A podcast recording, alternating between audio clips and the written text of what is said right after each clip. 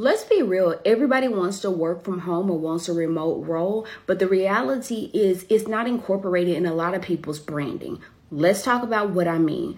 If you are in a process of thinking about how to rebrand yourself, which we know here on this channel is not just about a resume and a LinkedIn optimization. When we talk about rebranding, one of the things you have to understand a company's unique problems. So, in order to land a work from home role or remote role, and I'm not talking about the one where you have 15 computers and you're paid under $50,000. No shade, no tea, but that's just not what I'm talking about on this platform.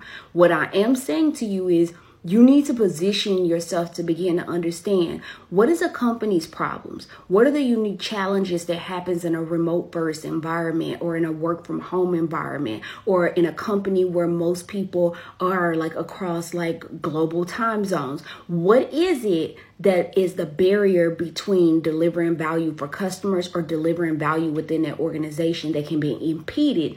If you don't actually have this skill set. When you start marketing your skill sets as someone that can like really solve a business problem, that's when the doors will open up for you. So if you want to work from home role, you want a remote role, you need to start thinking about how does somebody in the role you're applying for move differently because it is a remote first role. Shortcast Club